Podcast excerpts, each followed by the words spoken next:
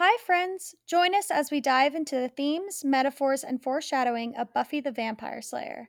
We are your hosts, Leah, Sarah, Tabby, and whether you're a new viewer or a longtime fan, welcome to Becoming Buffy.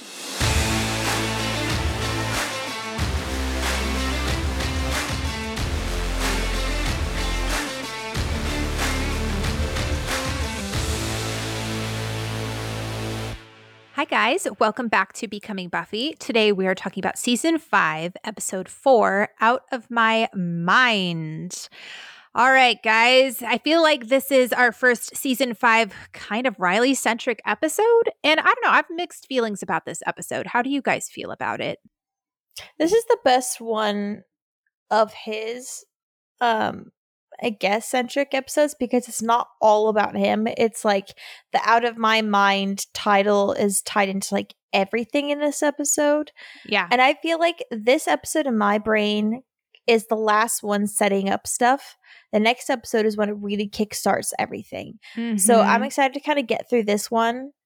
Um, it was enjoyable episode, don't get me wrong, but like I feel like for season five in my brain, I'm like, okay, as soon as we get past the first four, it's like, all right, next episode is what really season five is like gonna start to be like.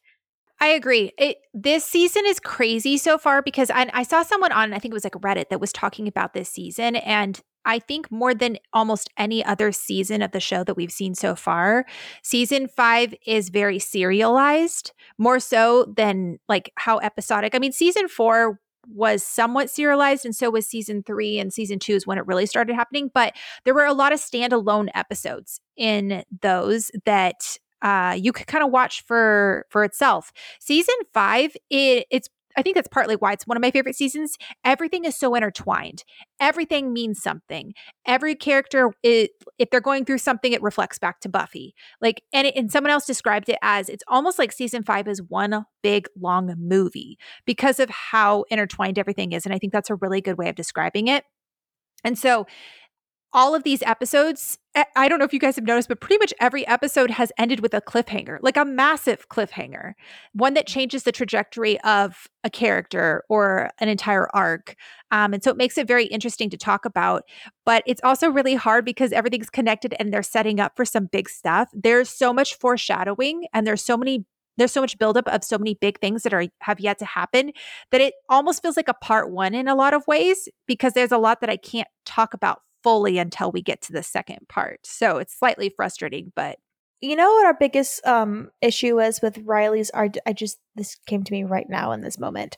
Um with all of Riley's centric episodes slash the entire season four, um I feel like we kept talking about how the same part of Riley was talked about like for half the season. Like every time there was a centric episode with Riley and it, it was like nothing else was said about him.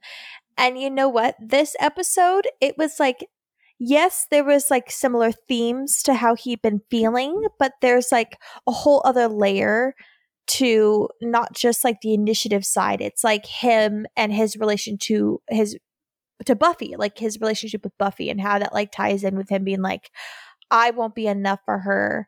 Like even when he's like uh punching the wall and like um I don't know, I guess just like being like I like I would rather be this like superhuman version of myself. Um she's like really like trying to like explain to him and being like oh like like you know like no one's ever known me as much as you do and like he's like basically like this is like the lowest he's been and she still doesn't say i love you in that moment so mm-hmm. i really feel like this episode gives me a lot more about riley's psyche and how he's been feeling a lot more so than half of season four. So I appreciate what they did in this episode with him. Personally, I'm just kind of sick of having Riley on my screen. I just I just feel like this this episode is not bad. It just comes so soon after a whole season centered around Riley where I'm mm-hmm. like I don't really care. I'd I'd like to focus on the characters that didn't get a lot of screen time in season 4. Like that Xander centric episode I felt like was deserved because we didn't see a lot of him in season four. We barely seen Giles, even like Willow and Tara. I feel we like barely, we, we yeah. barely have seen them. Like, I just feel like Riley at this point, I'm like, I'm just kind of sick of seeing him on my screen, and I don't mean that because I don't because I am not the biggest fan of Riley. I just mean that because we've just had so much of him recently. I want someone else. Like I want to actually, especially the characters that have been here since season one. Like, can I see more of them, please? Yeah. No, I I, I kind of agree. I, I was like, oh man, like the initiative's kind of back in this episode. Like, but I understand they need to wrap things up and they like I don't think this is spoilers to say the writing's kind of on the wall for Riley and Buffy, like the way this ends, especially. And so I even the initiative arc too. yes, I get the sense that they're trying to end all of that. Um, and so I'm like, okay, cool. But I also did forget how much Riley was in the first like portion of season five, like how much they're talking about him. I was kind of like, oh, okay. But it's okay. We have good stuff coming up. So let's talk about this episode. There's actually some interesting stuff that I want to point back to um, with Riley and Buffy and some interesting things that I discovered about him too. So, all right, with that being said, let's jump in. So, out of My Mind, written by Rebecca Rand Kirshner. This is her first episode writing for the show, I believe. Her writing credits include Freaks and Geeks and Gilmore Girls. No way. Yeah. She was the executive producer and showrunner of 90210 for the second and third season, and apparently she saved it from ending. She is the daughter of astrophysicist Professor Robert Kirshner, the great granddaughter of Olympic hurdler William Rand, and the descendant of Rebecca Nurse, who was executed as a witch in Salem in 1692. Isn't that kind of crazy? Like, imagine having that pedigree. Like, I'd be walking around, be like, yeah, my great great grandmother was a witch. Like, that's kind of cool. Uh, the episode was directed by David Grossman and it aired October 17th, 2000. All right, so out of my mind, Tabby kind of already hinted at this. Uh, it means having lost control of one's mental faculties. So, if like you're mad or you're crazy, or it could also mean suffering from a particular condition to a very high degree. So, we have Riley realizing that he and Buffy have an expiration date and it's driving him crazy, as well as his fear of trusting the government again.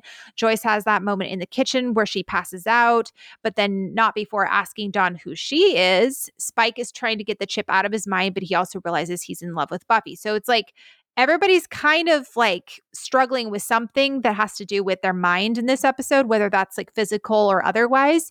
Um, and again, this this season is about the duality of self. Out of my mind references acting in a way that is different from the norm.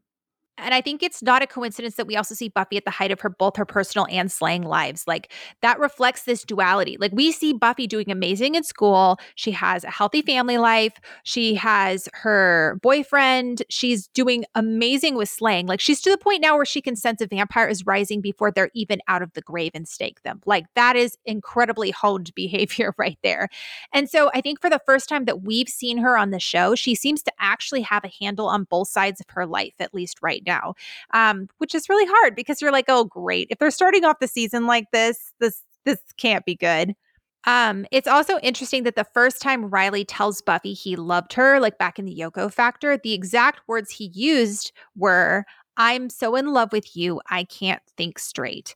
And again, it kind of feels like this relationship was doomed from the start.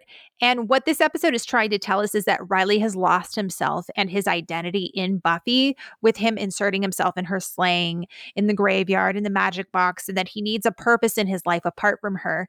Um, and so it kind of feels like, in a way, like we i think we talked about this last episode it feels like this might be riley's first time ever being in love and so there's this idea of like losing yourself and being so infatuated um that he isn't sure who he is and that kind of coming alongside of him getting out of the initiative and also not sure who he is apart from maggie walsh's programming makes for like a, a character that's kind of lost right now um, the other interesting thing is that again, we have the parallels between Spike and Riley.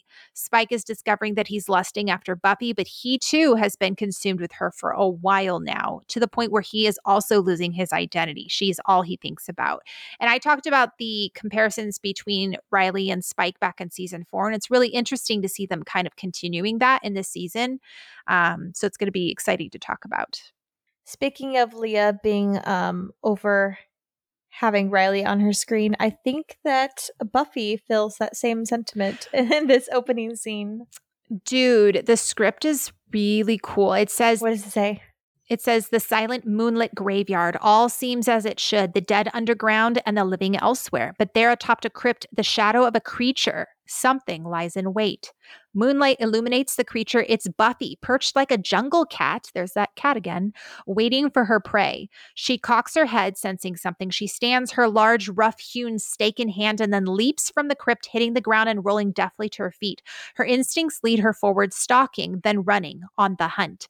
Then Buffy stops abruptly. She's in a new area of the graveyard. There are some empty graves waiting for coffins and some recently filled. Sensing something, she raises her stake and thrusts it towards a fresh plot at nothing. But just before her stake hits Earth, two vampire arms break through. Poof, her stake penetrates his chest and he is dusted before he could ever emerge.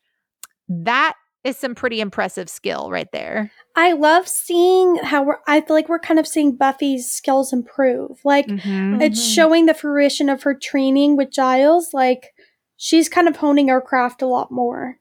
Yeah. I always kind of crave more of these like graveyard scenes that have multiple vamps coming. Sometimes I'm always like, oh, if it's just like one vamp, like it's like okay, but uh, like kind of like Leah said, like I want to see Buffy in her element where like we're really showing off her skills and her multitasking. Like she was really like in a groove. Like she did not need help at all. And like Riley pops up, stakes a vamp, and then Spike shows up, and she's like, why do I even come here? Why do I even show up? Yeah, I was I was frustrated for her. She was like in the zone and both these guys just coming in and I mean It's The this version of parallels. mansplaining, but it's like with her own job. They're like, let me take care of it for you. she was really irritated with Riley this episode. It was kind of obvious. and then at the end has this whole speech like, you know, I'm I'm gonna give you all the word affirmation without saying the L word. Um, but I'm still annoyed with you. I'm like, babes, the writing's on the wall. Like, try to stop trying to convince yourself. the best line was like, if he wants attention, then he better be here for it or something like that, like what she was Uh-huh. saying to Xander. Um, the parallels between Spike and Riley. So uh, Passion the Nerd said something really interesting. He said Spike also shares some literal and metaphorical connections to Riley. In season four, they were both fitted with behavior modification chips. Riley's chip was near his heart. Spike's is in his head. Riley loves Buffy and his heart is now breaking. Spike's head is consumed with thoughts about her, and those thoughts have been revealed as lust. Both men would probably be better off if they left Sunnydale, and yet both have made Buffy the center of their lives. And I thought that was a really I, it's- It's, true. They both probably would be better. They would find themselves if they were not there in Buffy's shadow. And that's not to blame her, that's to blame them. so the boys are like, "Oh, don't worry about it. We're gonna fight." Yada yada yada. And then she kind of like rolls her eyes at the fact that Riley's like, "Let's keep patrolling. Like, let's go kick some other vampire butt." And then Spike's like, "Oh, I saw that." Like messing with them, and then starts tasting his nose blood. And then she's Oh like, gosh. she's like, "I'm not listening to you after I've just seen you taste your own blood." He's like, "What? As if I'm not gonna do that." It's blood. It's what I do. They kind of went out of their way, and this is where I uh, I enjoy Spike the most is when he is the butt of the joke. Yeah. He is sure. absolutely disgusting and ridiculous and pathetic in this episode, but the fact that he's in love with her and she can't give him the time of day is just my favorite thing. Yeah. Um, and so both Buffy and Riley leave, and then Spike gives like a classic villain speech that he's been doing for like a whole entire season, yet not actually trying to kill her. Walks two steps and then falls into an open grave. Then we have our title sequence.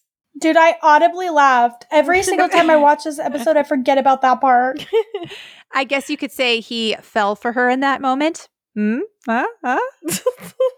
All right. Very nice, Sarah. Very nice. okay, guys, I know we've talked about this a bajillion times, but I cannot get over the fact the script seems to cut out every single instance of physical interaction or like extra instance of physical interaction between Buffy and Riley. There literally is this moment where they're talking at the very end Another of the one? scene. Yes, it happens like three times in the script. And they really just want to boot Riley out so bad. Yes. Like when he was like, Hey, hope I didn't get in the way. I'm not much for bench warming, yada, yada. And she's like, Oh, I don't like you patrolling by yourself, which is a callback to Doomed. There's actually a lot of callbacks to Doomed, to Doomed in this episode. Doomed is the beginning of their relationship, technically. Originally, Buffy didn't want to be with Riley because she was afraid of him getting killed. And he wanted to be with her because he liked the excitement of it all. Um, so Buffy says, No, no, you made the squad. You tossed that vamp like he was a teeny tiny vamp. And then she was supposed to kiss him right here. And then he says you want to go again and then they head out. But there's there's a couple other instances in the script and I'm like, why why in the world do they keep cutting this out? I honestly just feel like they feel like there's other things that they want to focus on more. And so, unfortunately, like Buffy and Riley keep getting the short end of the stick. They probably got so much backlash from season four Maybe. that they're trying to cut back on Riley. Well, I was about to say, I was like, where was this energy in season four? Yeah, well, where's this energy last episode when they went to Xander's uh potential apartment that he was trying to buy to go make out? Like, come on, you guys. yeah. Whiplash with their, I don't know, relationship is just giving me a headache. Their PDA. Yeah. Um. Oh my gosh! And then we have this like conversation with Willow and Buffy. I just I soaked this up. Every interaction they had this episode, we have them in the school lounge and they're arguing over a history lesson. Um. And like just like the connection between them two. But I also kind of read the fact that like Buffy says that she's been really trying hard to like study and everything. Um, to me, I feel like she's kind of pouring her energies into like anything other than like Riley. I was like, when have we ever talked about her like really studying and knowing like school and her like college or Well, I even mean, high but school? they've career? also kind of been showing the fact that this is the first time that Buffy enjoys learning because it's about something she actually cares about. A lot of times she didn't care about school because she was like, why? I mean, we saw her actually enjoy learning in her psychology class. I think Buffy just kind of strikes me as the type of person who doesn't enjoy school unless it's something she cares about, um, which is honestly relatable. But I also feel like in general, it's like Buffy has learned a lot about the Slayer stuff and I think is wanting to show that to people. I think the whole purpose of this is to show that Buffy's in the top of her game in all areas of her life. Like she's doing really, really well and she's enjoying it. And I think we never really got to see Buffy enjoy school and high school because there was such a uh, difference in her, like an imbalance in her slang and her normal life. And I think they're trying to show that everything is kind of like evening out right now. Um, because she is so good at her slang job, it frees her up more for time to be able to do stuff when she's studying. Um, okay, also, this, I'm not going to go into it too much because I don't really care, but this whole conversation she's having with Willow about Jean-Paul Marat was a he was a French political theorist, physician and scientist, a journalist and politician during the French Revolution. He was killed by Charlotte Corday when she stabbed him in the heart. So they're saying that Jean-Paul is Riley, an anarchist, and Charlotte is Buffy breaking his heart. So that's what they're kind of saying here. Nice.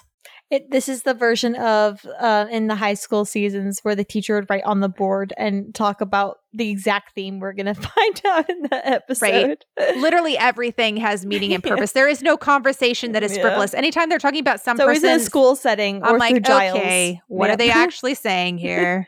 the teacher writes, writes death on the the board. We're like, well, I wonder what this series is about. I wonder what this episode is going to be talking about. yeah. Um, so in the magic shop, we see that Giles is kind of getting everything together to run the shop. He has Xander helping him build stuff. He's a carpenter now, and then we have Anya. I don't know why I almost said Anya. That was so weird. I don't. That my weird. brain was. Anyway, um, Anya and Tara are organizing, and then Willow and Buffy come in. Um, and then he shows her his like training room, which is all decked out. Yeah. Okay. So, first of all, Giles being impressed with Xander, like, what is going on? one Xander- episode of a Xander centric episode of him being an adult, and all of a sudden he just has everything figured out. I well, apparently Xander's got a newfound confidence. There was a whole uh, section of the script that was cut out where they talked about how Harrison Ford used to be a carpenter and how Jesus was a carpenter as well, and so uh, Nice. therefore Xander should be proud of being a carpenter. um anyway uh the interesting thing is i don't know if you guys noticed this but i think this kind of goes to what you were saying leah. This is the first tara and willow uh scene we've had since that one scene we had of them unpacking stuff. I think it, wa- it was in buffy versus dracula no it was um the real me. It was that one scene between the two of them. This is only the second scene we've had of them. I think we've had Willow interacting with people briefly, but like Willow by herself with just Tara, it just made me realize how little we have had of Willow and of Tara. Um, and I think that's a crying shame. I hope we're getting a Willow centered episode soon. Also, when Tara tells Willow that it would be cool to have a real psychic doing readings at the magic box, she's holding that stack of tarot cards. The card displayed to the audience is the Tower, which stands for a radical shakeup of the querent's Foundation, usually a living situation, a romance, or a career. Given the outcome of this episode, it's, a, it's and its effects on Buffy and Riley's relationship in the long run, it's a fitting omen. So, literally everything means something in this in this series. I know it sometimes is overstimulating because I'm like, oh, I give up. Like there's just so much that I have to like read into, and I love shows like that. It makes me like I don't know, kind of pay attention and have meaning with everything. But then sometimes when I have a podcast on episodes like this, I'm like, oh, I give up. I'm sure they all know. That's okay. That's why I'm here for this. yeah, exactly. Okay. How annoying was Riley in this scene? From zero to ten, He give like me a knocks rating. her over immediately in the training room. I'd be like, oh my gosh. And she, always she's annoyed. annoying. She's like, hello. There is no rating.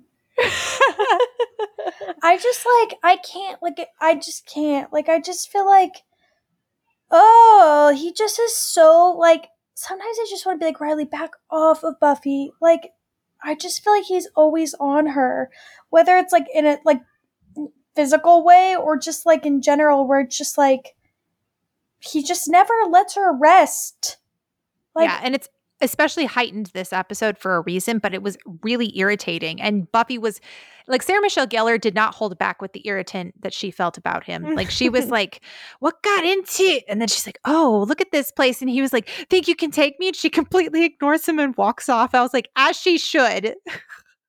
I'd be annoyed.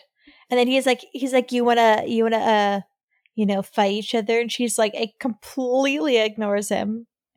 It, he reminds me of like that like junior high guy that like is really irritating in you know class and then it's like hey hey dude you want to see this? You want to see this? Teacher teacher teacher. And you're just like oh my gosh leave me alone. Or the high schooler that never learns that like the way to flirt isn't to like be rude. Yeah. it's like no you compliment yeah or he thinks being annoying is still like it's like playground crush Yes. action it's like no we are adults now actually look me in the eye and talk to me and like yeah stop being He's- twitchy he strikes me as like a boy in high school or junior high who would like pull the girl's hair in order to like flirt with them. Yeah, yeah. No.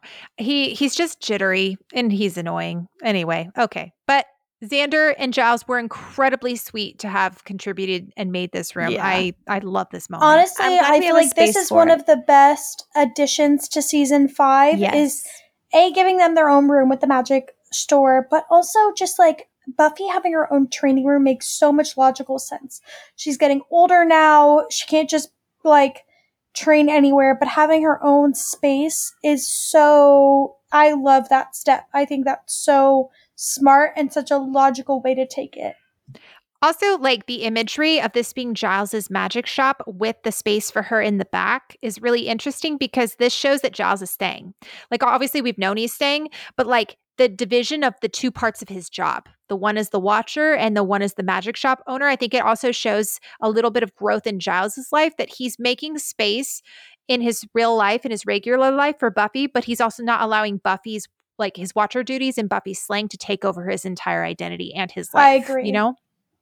which is important because then there's Riley who feels incredibly out of place and is allowing Buffy to become his entire personality. I just whoever pitched the idea of like the main place for everyone meeting to be the magic shop needs a raise. Like it, it fits so perfectly. Why haven't we done this in season four? Like it's a perfect spot. Yeah. Yeah. It's also just incredibly like relevant for them as the Scooby Gang. There's another section that was cut out of this scene where after Buffy talks about how, you know, they're like her fairy godmother, Santa Claus, Q, all that stuff.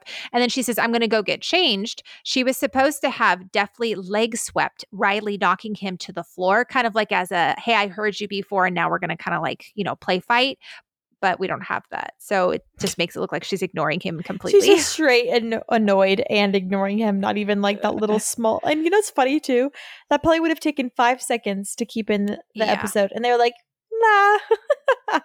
Got to save That more room for the Spike and Buffy makeout at the end of the scene or at that the end of the that episode. was so like passions coded Spike's been watching way too much soap opera. for real. That's how his dreams are. Well, It's I mean, oh, because like like even I mean, it's just funny because like in this next scene in the crypt, he's like watching Passions, obviously, because he know we, that he loves it. But it's just funny that like we see him watching it, and then he has like a dream in the style of Passions. It's like Chef's Kiss. He's actually not watching Passions. He's Oh, watching really? Dawson's Dawson's Creek, and he that's why Oh, he did says you see Pacey? Oh, Yes. got it, got it, Mhm. got it. I heard another name. I haven't seen uh, Dawson's Creek, but I do know that there's I know the a- character like- names. Yeah, Yes, I Yeah, know yeah. there's either a love triangle or there's something, but there's one she dates character. both of them. Yes. And she very clearly loves the other one and not Pacey. And so Spike being like, hey, you idiot, can't you see she doesn't love you? Is an omen for Right. and foreshadows Spike's revelation at the very end. Right. Um, yeah, the whole uh, you're love's bitch thing. He's being an idiot, fool for love. You could say that Harmony is out of her mind for going back to Spike, lol. But like on on a sadder note, the last time we saw her, she was asserting her identity. Remember how much we all loved that and the real me and then she's all this back stuff. to her like not really knowing her place. Yeah, she's losing herself in him again, and I just find that really sad. Um, she comes in, she's like, "Have you not heard? I'm like totally her arch nemesis or whatever."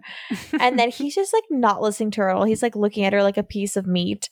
Yeah. Um, and she's like, "I'll do anything, even anything sexually." And then um, starts smoking. She's like, "Yeah, of- like of course, like I'm such a bad." Like I'm a bad guy, like I'm a villain, and then starts coughing. he's like, Yeah, you are. Yeah, the script is gross. Like he it says he's like his eyes are on her heaving chest and he's like leering at her. Yeah, they really go above to make uh Spike kind of creepy this episode. Yeah. Yeah. I mean, he did buy a ball, a ball, hello, a doll the last episode. Oh, that's true. So, Not the worst thing he said, I surprising. guess. Yeah. Um, so of course they plan to kill Buffy, yada yada yada. Um, and then we see in Riley's room, um, he's like, "Oh, This let's could have have been cut out. immediately afterwards." and I would have been how- okay. Well, they add this to kind of show that he's like his adrenaline is going and his like heart race and like all that sort of stuff. He's not Joe normal, but it's like yet you not have like the sweet sentimental parts of your relationship taken out. I don't know. Yeah, the script says that Buffy was supposed to turn on her side to face Riley, and in the episode, she turns around and gives gives him her back. Oh my gosh, they really Again. just yeah.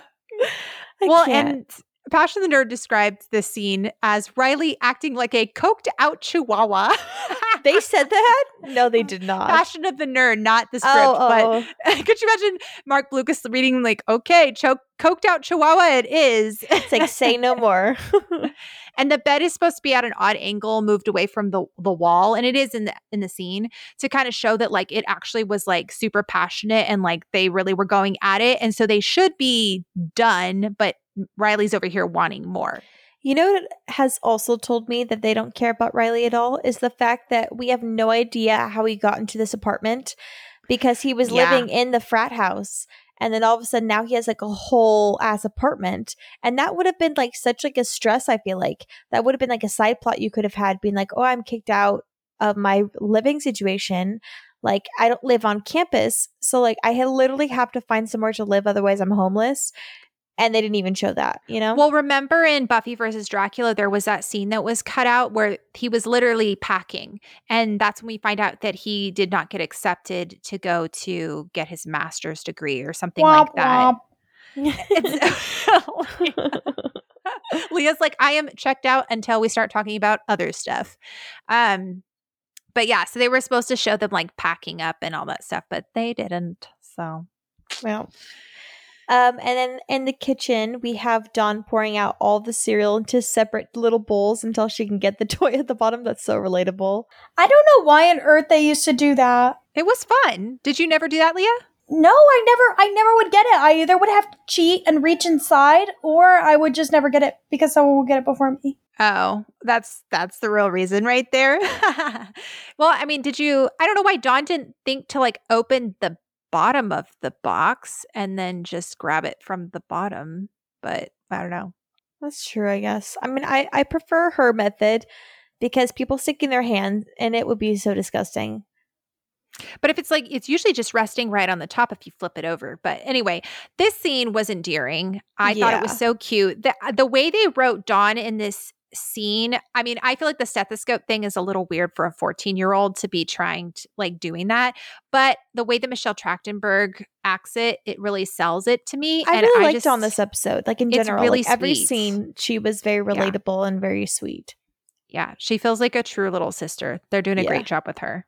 Um, so Joyce is like making some eggs on the stove, turns around and says, Who are you? I don't know you, and then claps. And poor Dawn has to go on like 911 on her own, like the poor girl. How traumatizing for a little kid to have to like witness their parent in such a vulnerable state, honestly. Yeah.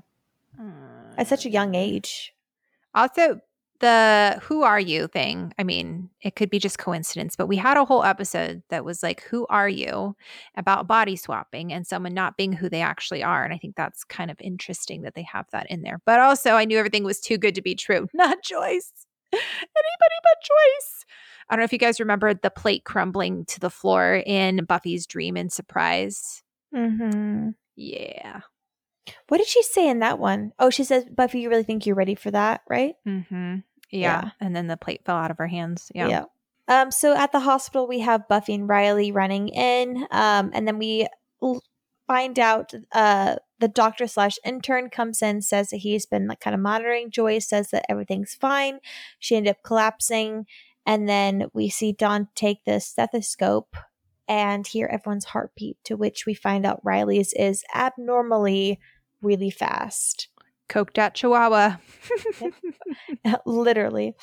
Um, and then we see that Riley was now being taken in, um, and the doctor was like, "I legally can't make you stay, but I highly, highly suggest you not leave." And he is like, "Yeah, well, if you, I'm leaving anyway."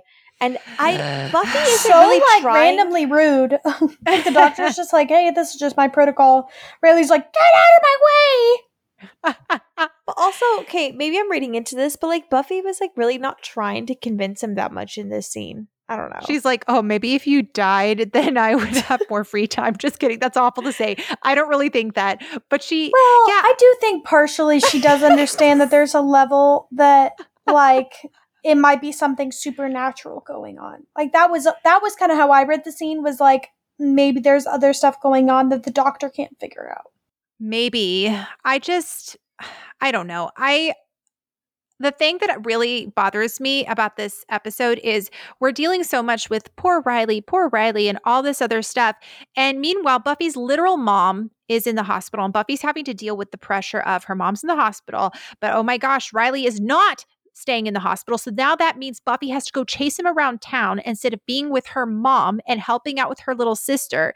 Like, I just felt like, I don't know. Riley was, I know he was out of his mind. He's not thinking like correctly, but I just, is, is no one thinking about how much work Buffy's having to do to babysit Riley when she should be with her mom? It's They're just not. No one is. After having to have sex for hours because Riley, you know, wanted to go again. She's probably exhausted. Poor he thing. was just such a freaking liability to him. he really was a liability. He Yes. he's he is the enemy. He's the antagonist in this episode. he was just such like an extra nuisance this episode. Oh, uh, she's probably like, oh, and now I have to deal with this. Lovely. honestly i i some of the criticisms from people was that buffy was being really harsh this episode like kind of uncharacteristically so and i was like guys think about what's happening right now in her life also, he's choosing not to get help. Like at the, at some point, I'd be like, you're literally stupid for not wanting to get help. She, the doctor's literally like, this could be deathly, and it's like, please stay. Like try basically like begging him, but she can't legally have him stay, and he's like, no. And then he goes missing. I'd be embarrassed to be honest. I'd be like, I have to go find my boyfriend. man has no like- shame and I and then he I don't know. I don't know. Maybe I'm being a little too harsh. I don't know. no you're not because he was acting he was he was pacey he was being an idiot oh He pacey was- you blind idiot can't you see she doesn't love you Well, I mean, I don't know Pacey's character. He seems like really nice, but like uh, like people really like Pacey, so I'm assume that he's great. But like Riley is just like she has like babysit him emotionally this episode when her mom literally like collapses, like she has like, you know, go out and find Riley, like it I, Yeah, it's just no, too much. it's- it's too stupid. much. absolutely stupid So Joyce comes in and says, "I'm good. Sorry for scaring you. We should get out of here." Um, And we have like the girl gang at the house hanging out with Joyce saying that she can't get up, she can't do anything. They're supposed to baby her. And this is, if I were Joyce, this would be me. I'd be like, if I feel fine, I feel so freaking silly sitting here on the couch and everyone's like getting me stuff, but it's very sweet that everyone's like taking care of her. Dawn is like, I like chicken fingers with mustard when I'm sick. And Joyce is like, I knew you do, sweetie. I'll make some later. I love that. That's such a kid thing to do. And Buffy's like shooting Uh-huh. daggers at her, like, stop trying to manipulate That's mom also such making a mom thing to be like, all right, when I feel better, I'll bake it. we could be sick together. And Joyce is so sweet. She's like more concerned with Riley than she is herself in this moment. And Buffy's like, I trust him. He's not worried, so I don't think we should be. And I'm like, Buffy, the doctor was literally like, if I could force you to stay, I would. Um, and then upstairs we have Willow, Buffy, and Dawn talking about Riley. Um, and every single like comment that Dawn was making, I was like, oh my word, this is so familiar. she's like she's like zoning them out, but then taking like keywords of they're saying and then finding some absurd like correlation and then feeling the need to just assert herself into the conversation was really funny to me. Dawn has ADHD. She's like, guys, this one time the CIA tried to kill Fidel Castro with a poisonous aspirin. She's like, Dawn, please. and then she gives her some like really good like tangible advice she's like hey like if you think they're listening talking about the initiative she's like then maybe say something important so that they'll hear you and they can help you Not until Dawn whispers, sounds more like Big Sister. Um and then buffy's like that's a good idea and then she leaves to go to riley's apartment holds up the phone and just says riley's in trouble i feel like i'd go into massive detail just that they would actually come rather than being like riley's in trouble and they're like yeah right yeah, what kind of trouble? Is he like under fire? Is he in trouble because he's about to foreclose on his apartment or his house? Like like what kind of trouble are we talking about here? But she maybe she's assuming they'll do research and figure it out. I don't know. but I mean, honestly, with Riley, you never know. I wouldn't be surprised about any of it. Guys, so we have this sexy montage of Marc Blucas it. shirt not shirtless with a tank top in it's doing jeans it's the basketball in jeans for me. No, in jeans, it's guys. the jeans i can't It's giving me very much like um Step Up, where he had to wear the jeans. and like he's dancing and everyone's like kind of looking at him because they're like why is he wearing jeans but that's all he had that's what it's giving me but like the walmart version The Walmart version. Yeah, Walmart version of Channing Tatum, that's for sure. I just think it's funny. I keep remembering the poster on the back of Riley's door. Balls. Riley likes Just- balls, just- guys. just balls just balls. Yeah. Um, the song that's playing right now is called uh, Breathe by Nickelback. And the lyrics are essentially If I was them, then I want to be what I see. If I could drag my life in a moment, want to know, do you want me to go? Gonna keep it all from ending, never stop myself from pretending that you always knew that I never could. All I ever really wanted was to be the same. Equal treatment never ever comes. And there they go again. All I ever really wanted was to be like you. So perfect, so worthless. If I could take it all back, think again, I would. And now I found it, found it, I got it. I didn't want this. Basically, like, would somebody help me breathe? Would somebody help me breathe? Would somebody help me? So just angst it's angsty. It's Nickelback, but it's it's Yeah. kind of like both metaphorically and literally perfect. Like the guy like might have a heart attack and needs help breathing, but then also his heart is breaking right now, guys, because Buffy doesn't love him. Shocker! After he literally tried to coerce her into dating him back in Doomed. he's like well you're stupid Yeah, I, I, I will be referencing that in a minute. Don't worry, guys. My soapbox is ready. you're stupid please date me you don't love me but i'm obsessed with you and you said you couldn't love anyone i'm so confused you said so many missed signals but you still dated like me buffy has been very clearly communicating since the beginning that she doesn't even know if she's ready for a relationship if she's Mhm. fully healed if she's capable of love anymore yeah. and all he heard was not a no Well, she said For no. She says. "Riley, my answer is no." And then he would uh, he chases her down the next scene and says, "You're stupid." he, he pulled he pulled a Mr. Collins from Pride and Prejudice. Like Elizabeth is literally being like, "No, I won't marry you." And Pride and Prejudice, Mr. Collins is like, "Oh, so every woman always denies at first to to um continue the suspense." That's what that's what Riley's doing. He's like, "No, this no is is a girl's version of saying like try harder." Yeah. Okay. Don't worry. I have this all ready to pull out. Sarah's in a ready. I'm ready. I got receipts. I got notes. I got. And uh, yeah. you know what? You know what? I'm happy to see Graham. I always liked Graham. Dude, so why couldn't Graham have been the one that she dropped books on For in the freshman? Graham is good people. I mean, he's nice, but I also feel like I'd feel the same thing if the characters were switched. Like they're both kind of just like meh, but Graham is nice. Like I don't mind him. In comparison to Forrest, Graham goes out of his way to say how impressed he is with Buffy and like always say nice things. Or even now he tells he tells Riley he gives all the credit to uh, Buffy for finding Riley, and he talks about how strong and amazing she is. I'm I'm I'm a Graham stan. yeah, he's really nice. Um, but poor dude, it brings this like squad to help like save Riley's life, and he's like, "Mm, I'm gonna beat him up and leave. Riley's like very convincing, makes me completely want to put myself under government control. Please take me to where you can make me unconscious and naked. Why? And, and then Graham is like, "Whoa, dude, that's not what we were saying." Graham's like, correction, I am not going to do any of those things. He's like, I don't know who is doing some stuff on you, but I never got that. Graham's like, whoa, naked? Riley's I'm dead. PTSD from Maggie Walsh watching him have sexy time with Buffy. Oh gosh, I forgot about that. Yeah. Awful. Yeah, yeah, yeah. Oh man. Okay, so in the school lounge, we have Graham coming to Buffy to talk about Riley and says that it's some sort of hyper uh, adrenal ad- adrenal overload. I don't know how to say that. So, what this means is when a human being faces danger or any other challenges, adrenaline pushes the body into action. And so it increases the heart rate and the muscle strength, and it decreases awareness of pain and the passage of time. So, this is fine in small doses, but that's why, like, you know, being in fight or flight for too long, it raises your cortisol levels and is really bad Yeah. for you. So, if it stays at high levels over a prolonged period of time, overworked and strained muscles can wear out. And Riley's, ha- he's been experiencing all these symptoms for weeks while in a normal resting state. So hi- his heart is working on in overtime. So, and yeah, that's from all things philosophical. And I, I liked that because I was kind of like, what are they talking? Like, what is wrong with Riley? They don't really say that much. Same. For the first time I watched this, I was really confused about what was Yeah. going on with Riley because I, I feel like they kind of gloss over a lot of the Mhm. biological stuff that the initiative does to him. Yeah.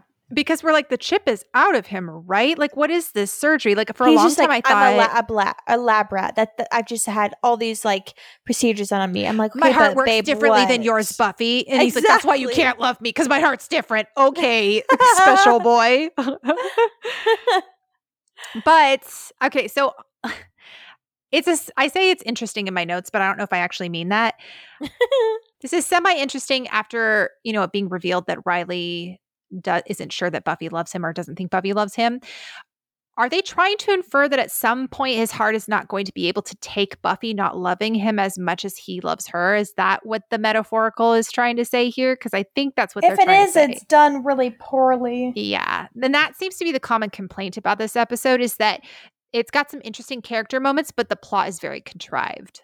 Yeah. Well, Graham kind of ends it with being like, hey, like we have a specialized doctor that could really help him. Like, if you could bring him in, that'd be great. I'll look for him as well. But um, if you can get your team to look for him as well.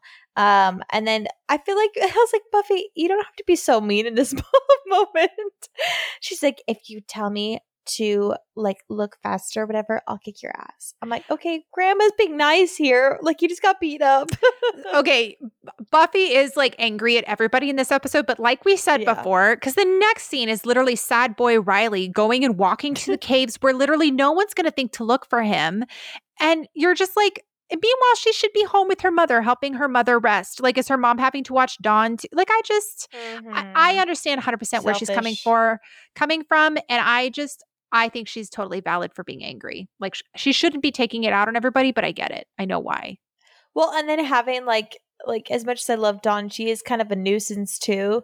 So she's probably thinking like, "Oh my gosh, I have to leave like Dawn Right. and my mom." And then she feels guilty that Willow's also there helping watch Joyce like and then her freaking boyfriend's pulling a 14-year-old angst day and is Yeah. like running away when he literally could drop dead at any moment. I'd be so irritated. Yeah. No, it's stupid. And he's specifically going somewhere where they're really going to have to search to find him. It's dumb. Exactly, because even she had to like really think about where these initiative caves would be. Um, even though we've literally like seen it in like one episode. Um, Is okay. I just had I a really know. morbid thought, you guys. Is Forrest's no. body still there? Oh wait, no, no, he's not because he exploded later They- on. I was yeah. thinking he was back in the caves. Never no, mind. They, blew it up blew it up. He's gone. I was like, with he's like walks Mama by Maggie. Forrest. Yeah, Oh gosh, why is this about the initiative again? I thought we were done. it's okay, guys. This is. is this the last time? uh, I don't. I don't know. There's one more, I will say, but Mhm. that one is the last one. So I think there's two more, but yeah. there is not. Uh, Just getting the into into the woods in season six.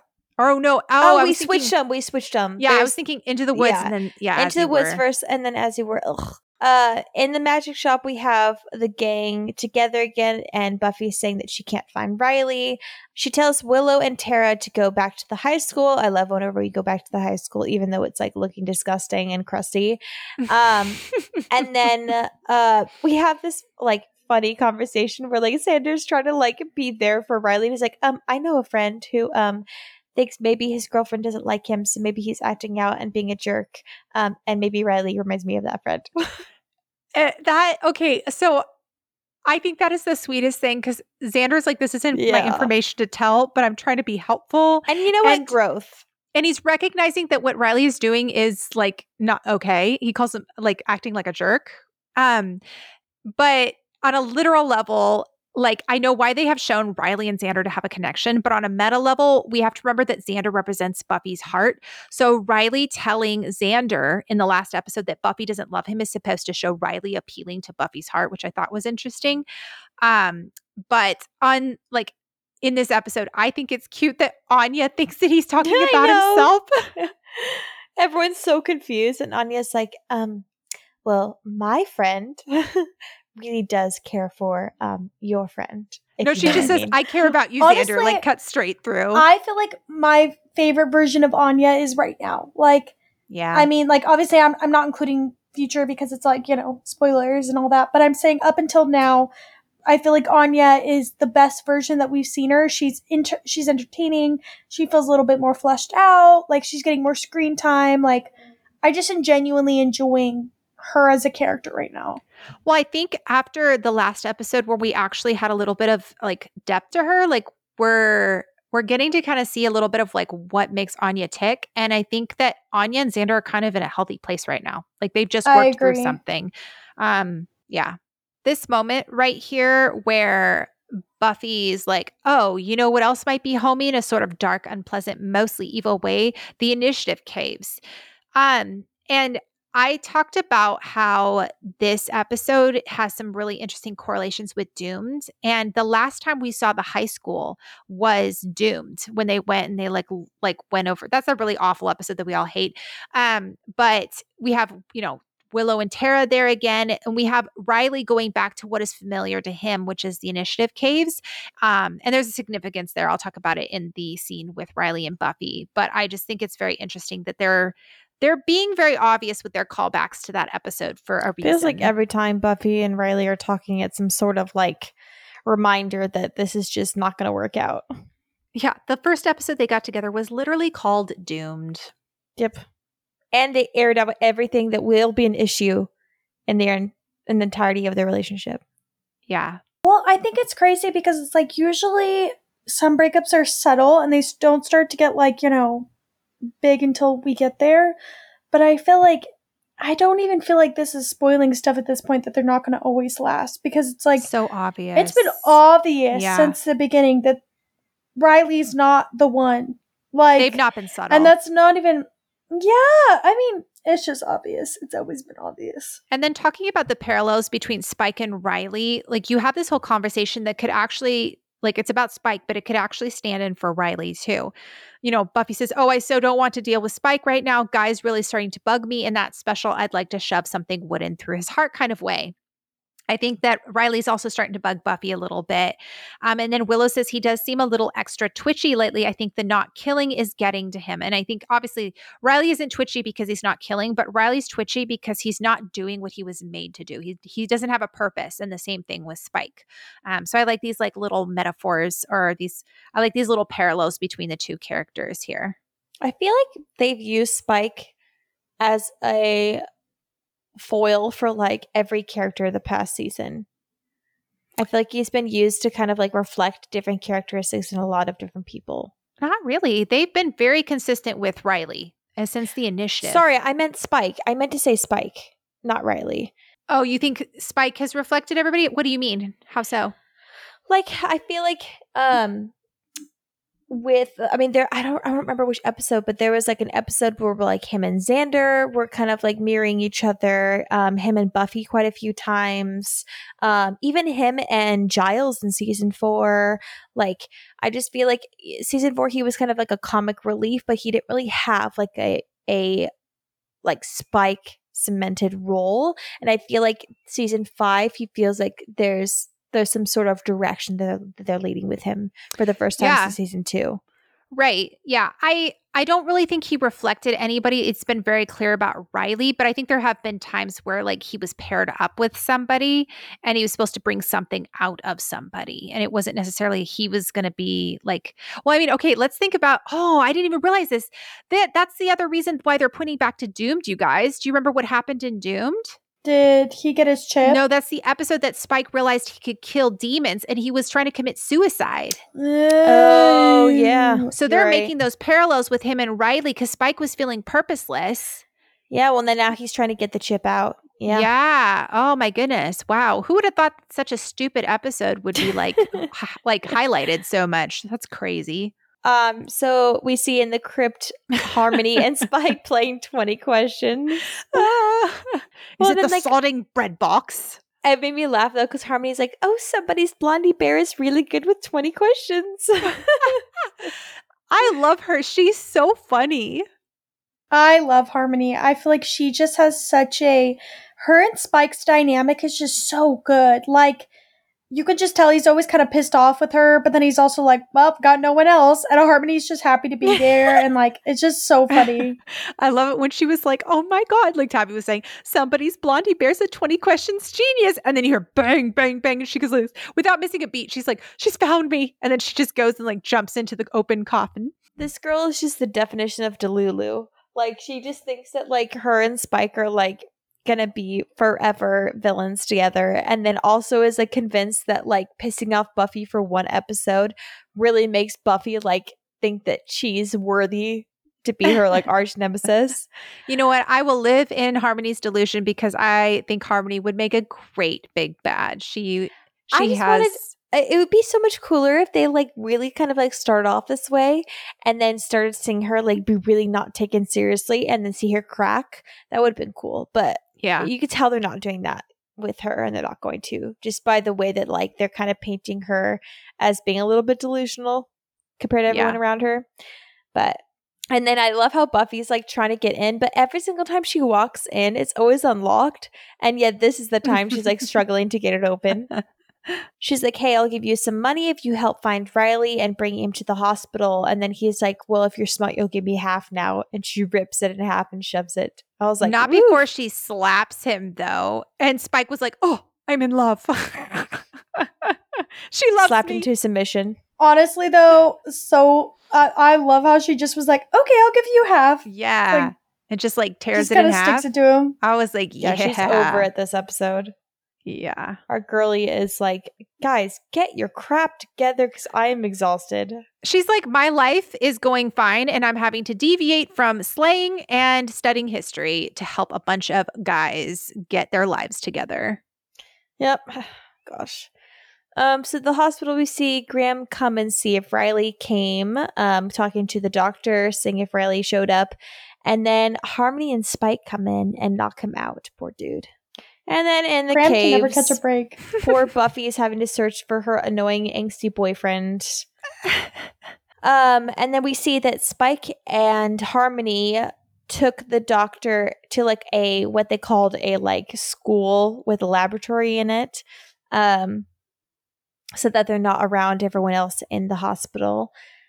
The doc says he's never done the surgery before, says he doesn't have the proper equipment for it, and then uh Spike's like, I don't care, you're gonna get the chip out of me. Okay, but this this is what I mean when I say the plot is contrived. So he's a vampire with healing powers and he can only be killed with fire, stake and decapitation. So then all this guy has to do is just yank it out of his head and any neurons or whatever he damages will just heal up instantaneously. I was so why say is the this same thing. so how how would he be like a vegetable? Like I don't understand that part.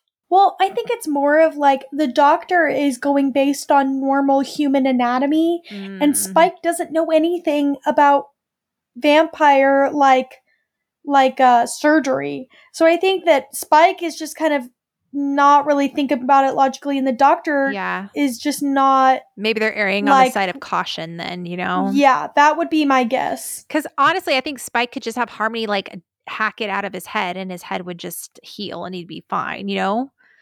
So Yeah. anyway, I just felt like this was contrived, but it is what it is. He pulls a mayor, yeah. gets like split halfway through the head, and then just grows back. Yeah. Right.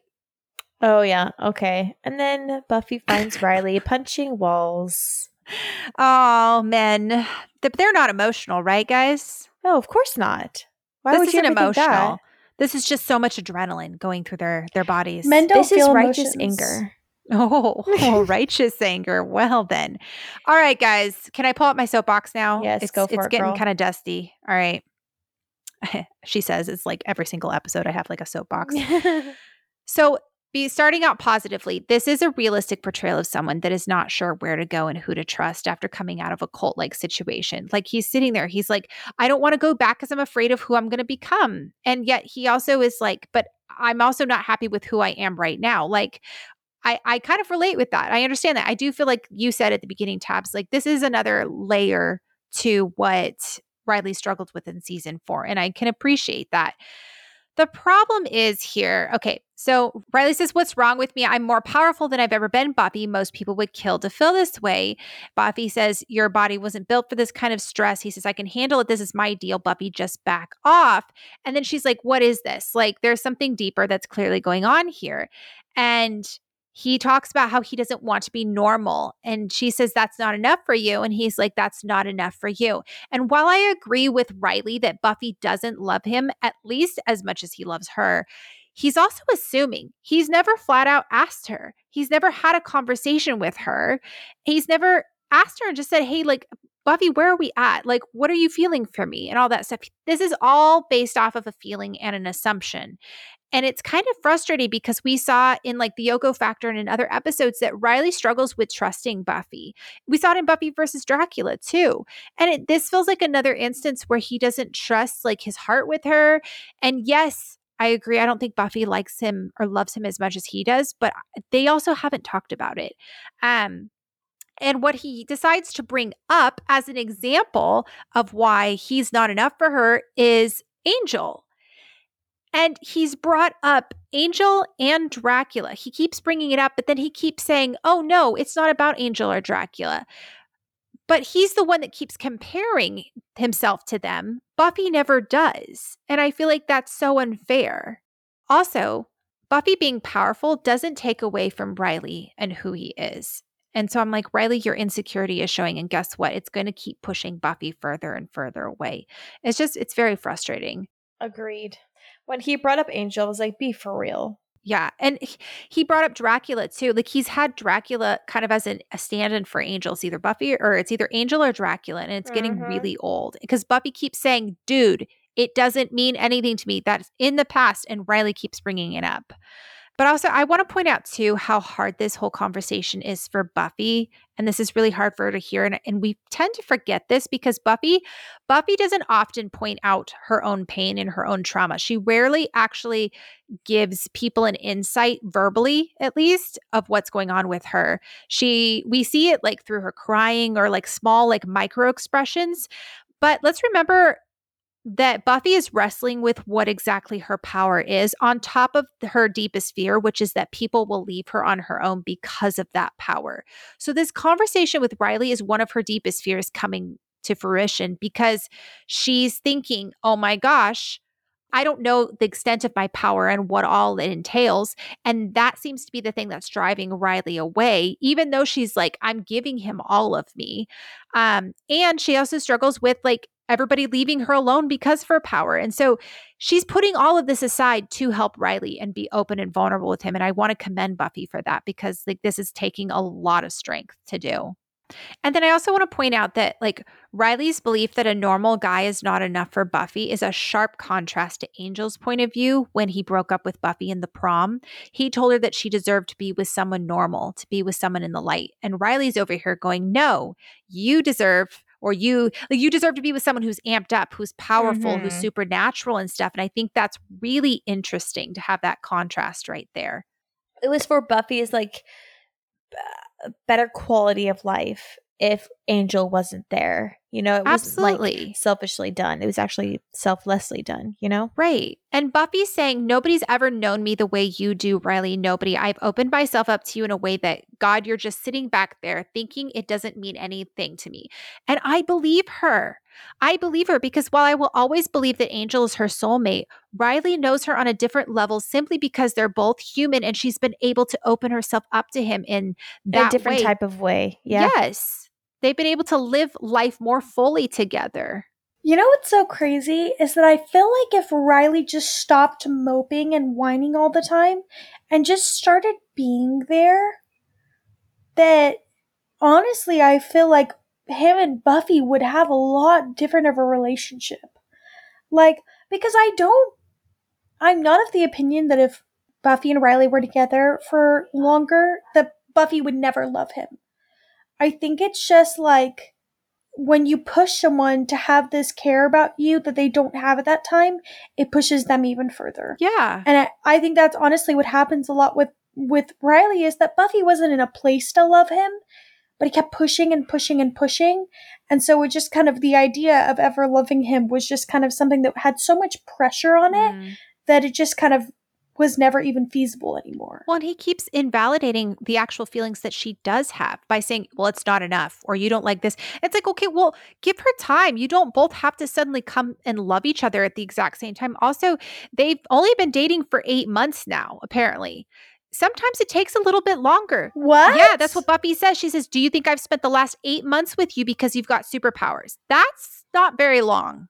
Eight months is so short for people to say I love you. Some people don't even say I love you until they reach a year or more. Exactly. So I What the frick? I think he's pressuring her a lot. And I just I think that to constantly dismiss Buffy's feelings and say that like, oh my gosh, Riley isn't enough for her without actually saying, Hey Buffy, what are you thinking? is is so it's just frustrating. Yeah. I feel like he's bulldozing over how she actually feels in this moment because he's just projecting what he's convinced himself that she's feeling in the relationship. All right, so the last thing is let's take a little trip down memory lane, shall we, guys? And I know we kind of already oh, no. talked about this earlier with Doomed. Um, let's go all the way back to the very beginning of their relationship in Doomed, an aptly fit title. Um, so that episode was all about going to the past and we talked about how it included the high school. Buffy didn't want to be with Riley in the first place and Riley dismisses her feelings and her reasons and just assumes it's because of her fear of the future repeating the past. And while this is what the show is trying to communicate Buffy is feeling, what both Riley and the show dismiss is that Buffy's feelings are actually spot on, as they usually are, and completely valid. Buffy is normally right in these situations to begin with, but in this case, she has a legit reason to balk at a relationship with someone who is in a similar line of work. So in Doomed, Riley says, Buffy, I'm thrown by this. I'm confused. We have that awful, I can feel my skin humming, blah, blah, blah.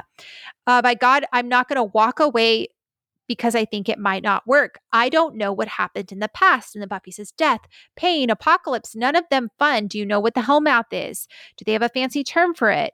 She says, You know, we don't have that much in common. This is a job to you. And he says, It's not just a job. She says, It's an adventure. Great. But for me, it's destiny.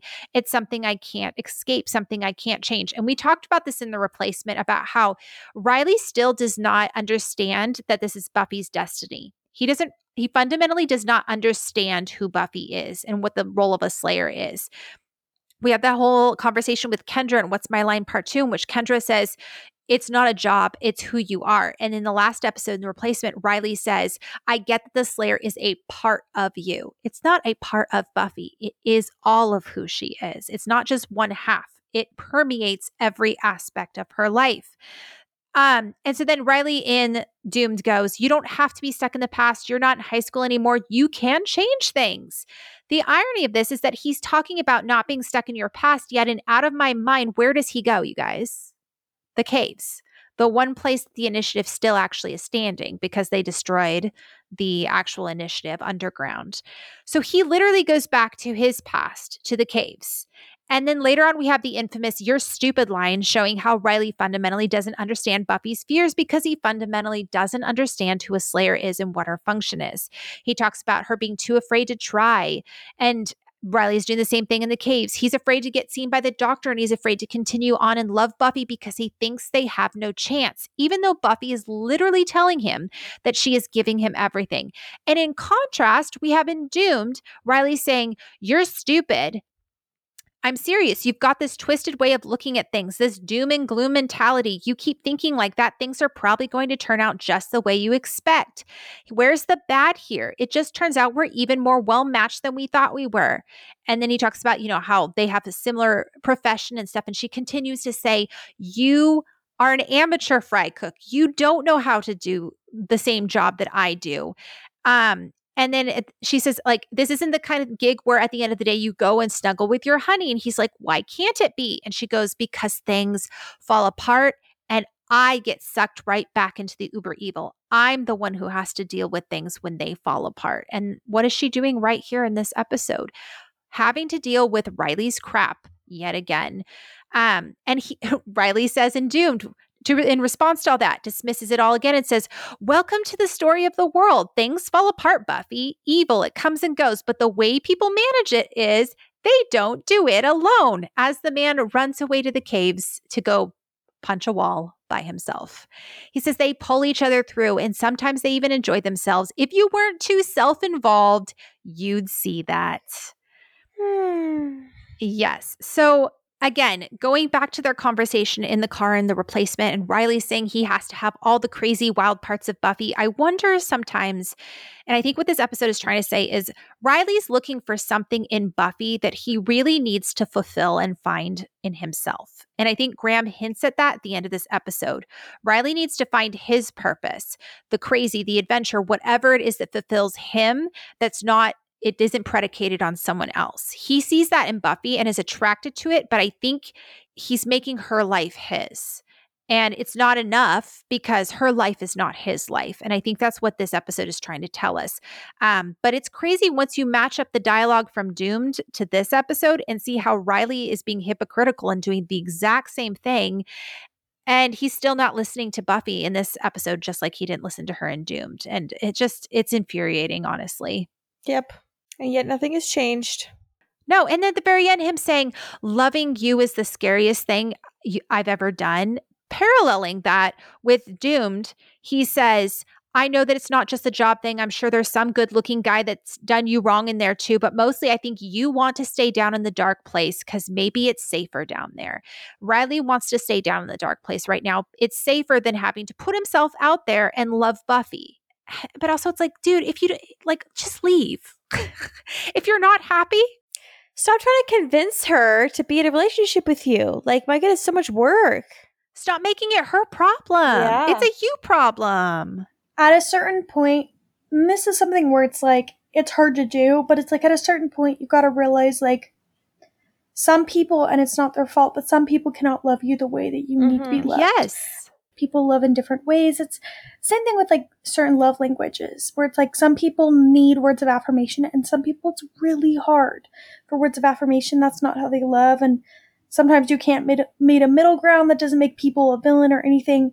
But what does is when you are constantly faulting the other person for not being able to love you in a way that you need. Like, at some point you just gotta you, you need to leave mm-hmm. like you need to stand up for yourself and be like you know what i love you and i know that you care about me but we just don't work i understand what they're trying to do with riley and i think it could be really interesting and it could be really well done by them throwing in the constant references to dracula and angel and by him like making it Buffy's problem, it's putting a bad taste in my mouth. And it could be a I, it would be a lot more sympathetic if we're over here watching Riley do his absolute best and not blaming Buffy. Like I'd have a lot more sympathy for him, but by him just playing the victim this entire time, it just it makes it really hard to sympathize with him even though I know like this is not really his fault, you know. Uh, I'm just so tired of having these conversations about their I know. relationship. The last couple of episodes have just been all about Buffy and Riley and I'm like, "Are we done yet?" That's what I mean when I say this episode feels like a repeat yeah. of everything else. Like, and it's not a bad episode, but it's like I don't feel like I necessarily learned anything new in this episode, which is annoying. I think we like I think we kind of thought that it was this, but by having him say, I don't feel like I'm enough for you, we're all like, okay, yes, I think we've known this for a couple episodes it. now. yeah. Yeah. So back at the school lab, we have the doctor still working on Spike. Harmony's chatting his ear off. Um, both are getting really annoyed at her. Buffy and Riley find Graham on the floor, and he tells them that Spike was here or that Hostel 17 because he's like, "How many fingers am I holding up?" He's like, 17. I was like, oh Hostel no, he got hit pretty bad. and then Buffy puts two and two together about the chip. Um, and then Riley is apparently feeling very winded and weird now, um, but says he's fine. Classic. And then Graham says, Ryler, Ryler, hello? Let me say that again. Ryler. Ryler, how you doing there, Ryler? oh, oh, oh, O'Reilly. Riley's from Texas now. Ryler. I like to play bla- basketball. In my jeans. yeah. In Texas in the heat. Yeah, no, thank you. And then Riley apologizes to Graham. He should have been groveling. He punched this man out, and then poor Graham got knocked out twice in one episode. Yeah, Graham's like, forget it. Apologize later if you're not dead. I literally wrote my notes, can Graham date Buffy? Vote for Graham dating Buffy. Anyone who is actually a normal man, because Riley isn't. oh, yeah. Apparently his heart works like different from everybody else's, guys. He's scared to be to be a Joe Normal. Didn't we didn't we go through this entire thing with Xander? Wasn't that the whole point of the Zeppo? I think we've done this before. I'm so tired of basic white boys being like, I don't want to be normal. well, guess what? you are. Get over it. Know your place, Riley. Know your place, Xander. I'm sick of it. Um, and then in this school lab, we have Harmony still chatting up the doctor. The doctor's getting super frustrated. Frustrated. Am I good? Oh, I can. you keep adding R's in your know. words. My words are not wording today. it's okay. You're doing good. Uh, she says that she can see the chip sandwiched in between all of the brain muscles. That's disgusting.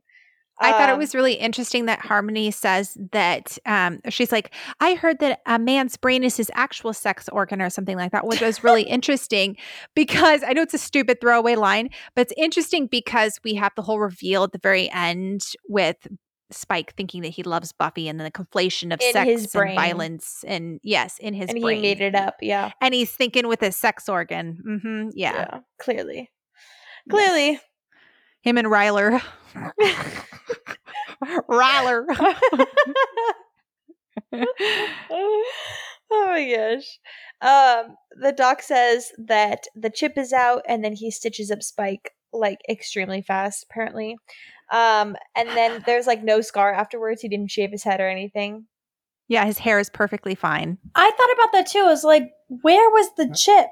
Like, He just how to get it out? opened a little hatch and then pulled it back down. Yeah, Didn't lose a You didn't know single hair. What a fantastic doctor.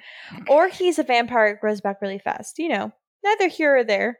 Harmony refusing to put out her cigarette until she sees the sign on the wall killed me. Yeah, she's, she's oh like, like, "Oh my god, I'm so I'm sorry." so sorry. I didn't see the sign. And then Buffy and Riley come barging in, and then Spike says he's cured. Have this whole like dramatic effect moment, to which we find out a second later that he can't bite Buffy. that poor doctor, Buffy like grabs him and throws him down. It's like, "We're gonna need you," and he's like, "Oh my gosh, I'm He's having like, the "Can I worst day." I've been turned into a cow. Can I go home? You're excused. Thank you. I I want to believe that the only reason Spike got that close to Buffy was because Buffy was distracted by Riley and his predicament and situation. But honestly, that shouldn't have happened. That was way too easy for Spike to get that close to Buffy's neck. yeah, I don't know. He completely knocks her over and doesn't get like a headache, so I don't understand. Yeah, clearly he was intending to hurt her, okay? You can't tell me he was like, oh, He I body didn't mean to slams do her. that. he was like, oh, my bad. I only meant to suck you dry. That's all. Um, and then Harmony accidentally shoots a crossbow at Riley's leg. I was like, oh, rough. But apparently, guys, you can't feel it right It's now. It's just chaos everywhere. yeah. and then Riley falls over because of his heart, and then Harmony and Spike split. Harmony's like, I didn't do it. I didn't do it. and then Spike is like angry AF in the graveyard, says he's haunted by Buffy. Can't Guys, get her out of his head. This is Spike's punching the wall moment. apparently. Guys, the headstone, Oh. the gravestone that he rips from the earth, do you know what it says? No, I didn't read it. What did it say? Mama. Oh, mommy. Yes, mommy issues with Riley and Maggie and stuff. And then, like, oh, yeah. you know, well, I was just joking from Adam, but yeah, you're so right. yes. And then, I mean, like, you know, possibly there's more uh, mommy issues with Spike. They're making the correlations between the two of them. Morning. And then this whole scene is just like, again, it's the whole idea of like Buffy is breaking Riley's heart, and Buffy can't get out of Spike's brain. The idea of the chip in the head and the chip in the heart. Buffy has become everybody's chip. And this part was sweet too. I feel like Buffy was like, "Hey, how are you doing?" in there, pointing to Riley's heart, and then puts her head on his heart. And out of all the crap that we kind of give, like Riley's character or whatever, but Marc Blucas, like his acting in the scene when she like walks away, and then he just looks like, even though she's trying to give him like reassurance, he looks genuinely like being like, "I know this isn't gonna last." like his face in that moment was like I, even though she's given me all that she feels like Mhm. she can like this isn't enough and i know that and i know this is like there's a clock ticking on our relationship and his little hand of being like because the whole point is like him feeling like he can't touch her emotionally spiritually like everything and then his ha- little hand like kind of moving after she leaves is Mhm. like being like okay like i just had you physically but i don't have you You're leaving again. Yeah. Yeah. Even though for completely valid and normal reasons. But him saying that his heart is back to normal is metaphorical because they're trying to show that, like, you know, how he says, Oh, my heart works differently and stuff like that. He's been powering through with this relationship with Buffy, knowing it's not going to work. And because of it, it's been putting a stress and a strainer on it. But now that his heart is back to normal, I think he realizes that, like, the end is near. So Buffy leaves to check on Joyce again. Um, and then Graham and Riley are talking um, about him not belonging in Sunnydale. Um, to which Riley's trying to, like, I mean, albeit not trying super hard to convince Graham that he's supposed to be there, but um, try to convince himself that he is like, no, I have Buffy here. And then Graham is like, hey, like, you used to have a mission. Like, now you're just Mhm. dating the mission, which little uncalled for, but the first part I agree with. Like he did have a purpose and a whole life outside of Buffy. And what I have noticed about their relationship is that in the relationship with Buffy and Riley, Buffy has so many external factors that is driving her life. It's not just Riley. Riley's whole world is only Buffy. Mm-hmm. Have we seen him do anything else other than just follow Buffy around? Like, I wouldn't, that's such an ick. I'm sorry, but like, if I'm dating somebody and they have no friends, they have no drive outside of our relationship, they're not really doing much, like, that would be so unattractive to me.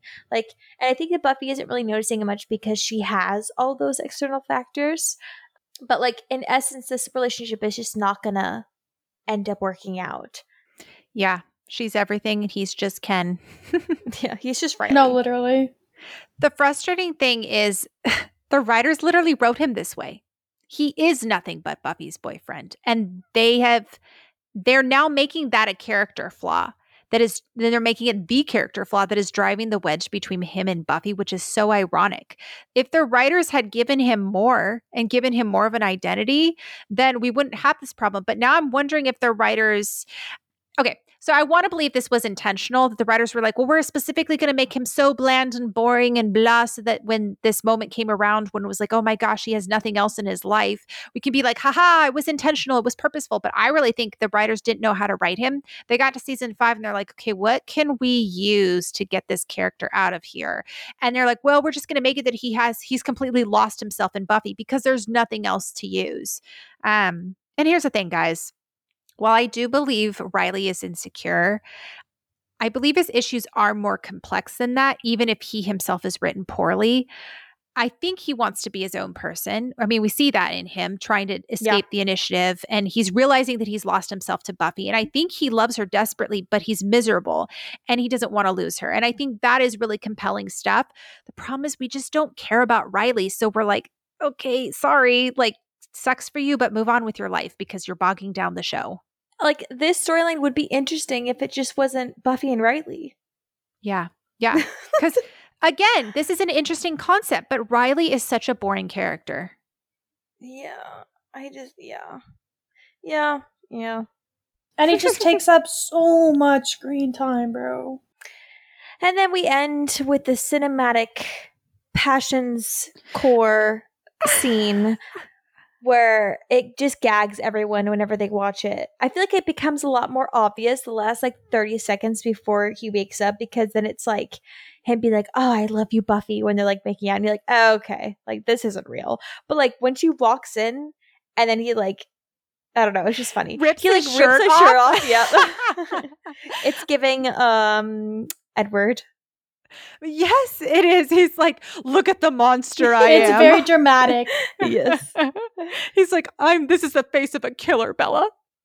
And then he wakes up and you're like, oh, thank goodness. That makes way more sense. Although I gotta say, uh, they have way more chemistry than Buffy and Riley ever did. It was I was like, okay, I'm digging that something actually is happening on screen yeah. and like, you know, the sparks are flying. The chemistry is really great. Buffy Two has more people. chemistry with Giles than Riley. Like Ooh.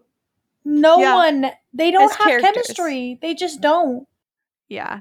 Um, this scene, so when this episode was first going to be aired, this scene was teased as if there was going to be a full sex scene between Buffy and Spike.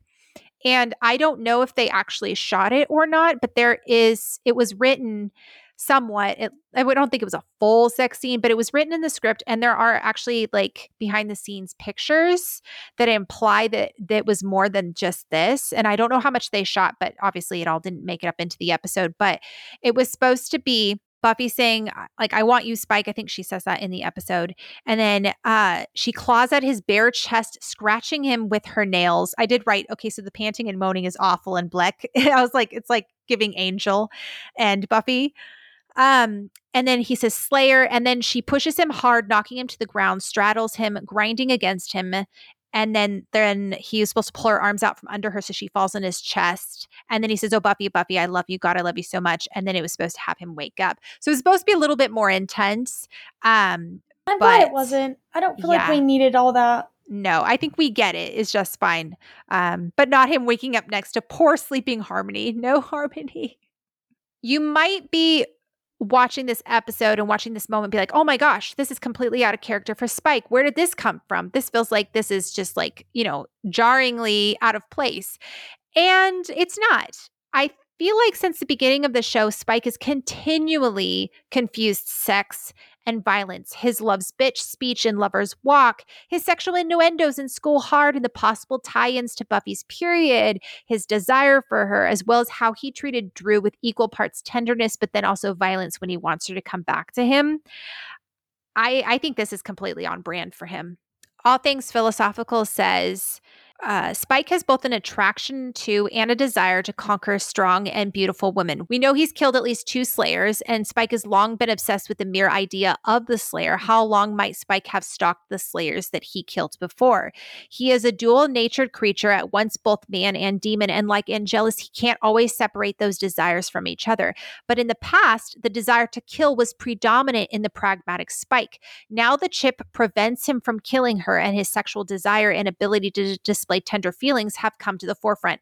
And again, this goes back to Doomed. Remember how desperate he was and how he was ready to die because he couldn't attack anyone and he found a loophole, which is he could attack demons. In this episode, he's frustrated so much by the fact that he can't kill Buffy that now he's twisting it around and is like, oh, now his feelings for her have come to the forefront because he can't kill her.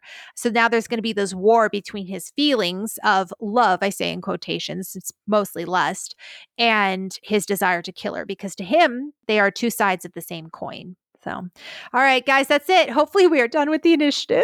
Maybe. Oh, man. Maybe. Please I feel let like it die. I'm a, a war veteran after this episode.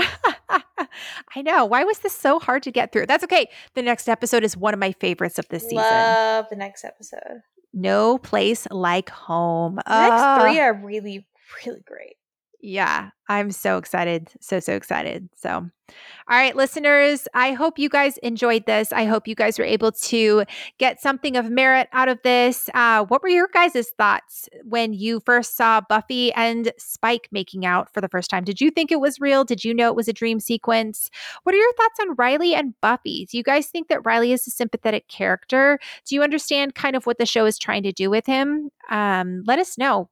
We hope you enjoyed this episode. As always, let us know your thoughts. We would love to hear from you. You can find us on Instagram, TikTok, YouTube, and Tumblr at Becoming Buffy Podcast, and you can email us at becomingbuffypodcast at gmail.com.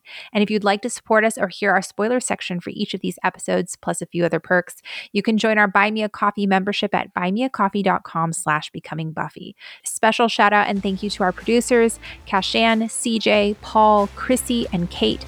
Thank you to our listeners, and we will talk to you all next time.